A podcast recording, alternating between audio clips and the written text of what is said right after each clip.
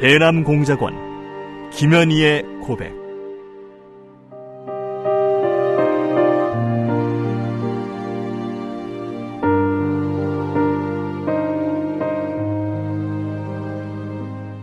나는 김정일의 친필 지시로 1988년 남조선에서 열리는 서울 올림픽을 파괴할 때 대한 공작 임무를 받고 100여 명의 남조선 노동자들이 탔던 비행기를 공중에서 폭파시켰다. 평범한 여자로 살고 싶었던 내가 어떻게 한치의 죄책감도 없이 이처럼 수많은 사람들을 죽인 살인자가 되고 말았는가. 조국을 위해 한 목숨 바친다는 명분 아래 이 엄청난 죄악을 저지른 나를 용서할 수가 없다. 이 수기는 이루지 못한 내 꿈과 나로 인해 희생된 사람들에게 속죄의 죄물로 바치는 눈물의 기록이다.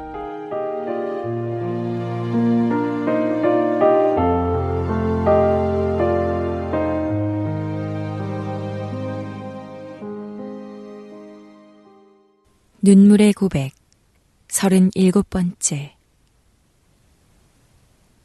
조토마떼구다사에 시라베로 아리마스가라네 유창한 그 일본말 소리에 마치 하늘이 무너져 내려앉는 것 같았다. 드디어 올 것이 왔구나 하고 느꼈다. 그 순간 아마도 우리 두 사람의 얼굴에서는 핏기가 가셨을 것이다. 더구나 사열 때에는 바레인 성원 말고도 그 옆에 동양 사람이 서서 우리의 여권을 회수하고 있었다. 이제 모든 것이 다 틀렸구나. 저 깊은 벼락 밑으로 떨어져 내리는 기분이었으나 한편으로는 한 가닥 거미줄 같은 희망을 버릴 수는 없었다. 그것은 장지도원과 김 선생이 나누던 말이 불현듯 생각났고 그 말 때문에 작은 희망이 남아 걸어본 것이었다. 1984년 7월 초, 김 선생의 서울 침투 공작을 지원하기 위해 평양과 평성 경계에 있는 동북리 2층 2호 특각 초대소에서 여행 노정을 연구하고 있을 때였다. 그 당시 담당이던 장지도원이 하찌야 마유미의 이름으로 된 일본 여권을 내놓으면서 이 여권은 우리가 진짜와 똑같이 만들어낸 여권이기 때문에 일본 여권 전문가가 아니면 아무도 이 여권의 진가 여부를 밝혀낼 수 없으니 안심들 하시오. 하고 말했었다. 또 김 선생 역시 같은 말을 하면서 자신도 이런 여권을 가지고 수없이 해외로 여행 다녔지만 아무 일도 없었다고 말했던 것이다. 이번에도 여권이 가짜인지 진짜인지 밝혀낼 순 없을 거야. 나는 단지 그것만을 믿었다. 아니, 믿었다기보다는 그렇게 되기를 빌었다는 말이 옳은 표현이다.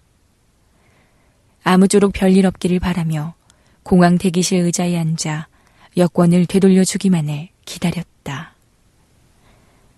그동안 임무 수행을 위해 항상 긴장 속에서 여행해왔고 어젯밤을 뜬 눈으로 밝혔기 때문에 몸은 거의 탈진 상태였다. 비행기 이륙 시간은 단 5분밖에 남지 않았고 다른 탑승객들은 이미 모두 탑승이 완료되었는데도 여권은 아직 우리 손에 돌아오지 않았다. 그 애타는 가슴을 어떻게 설명해야 할지. 이륙 시간이 점점 다가오자 끝장이라는 막막함과 동시에 손끝까지 맥이 탁 풀리는 현기증이 일어났다. 고개를 돌려 김 선생을 쳐다볼 힘도 없었다. 나는 더듬더듬 멜가방 속에 손을 넣어 말보로 담뱃갑을 꼭 쥐어보았다.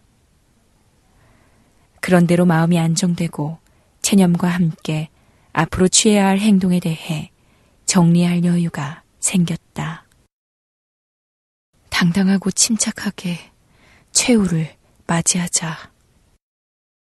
나는 입술을 꽉 깨물고 아랫배에 힘을 주었다.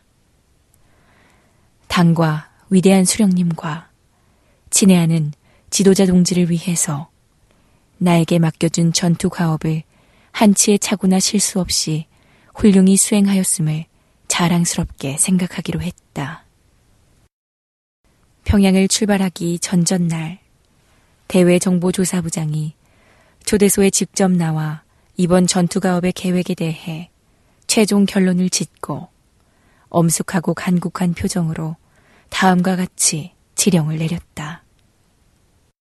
이번에 동무들이 수행하게 될 임무와 계획에 대하여 최종 결론을 짓겠소.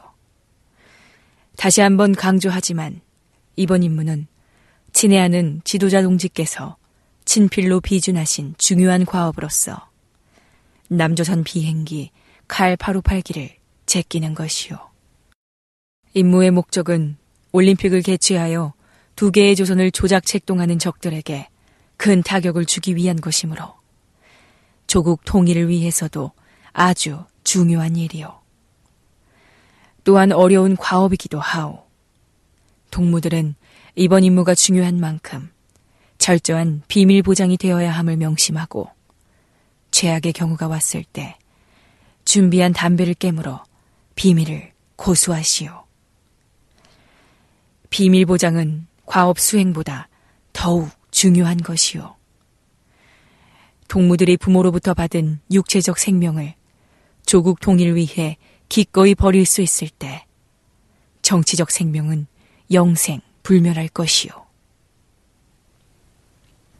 나는 그 말을 되새기며 마음속으로 굳은 결심을 다져야 했다.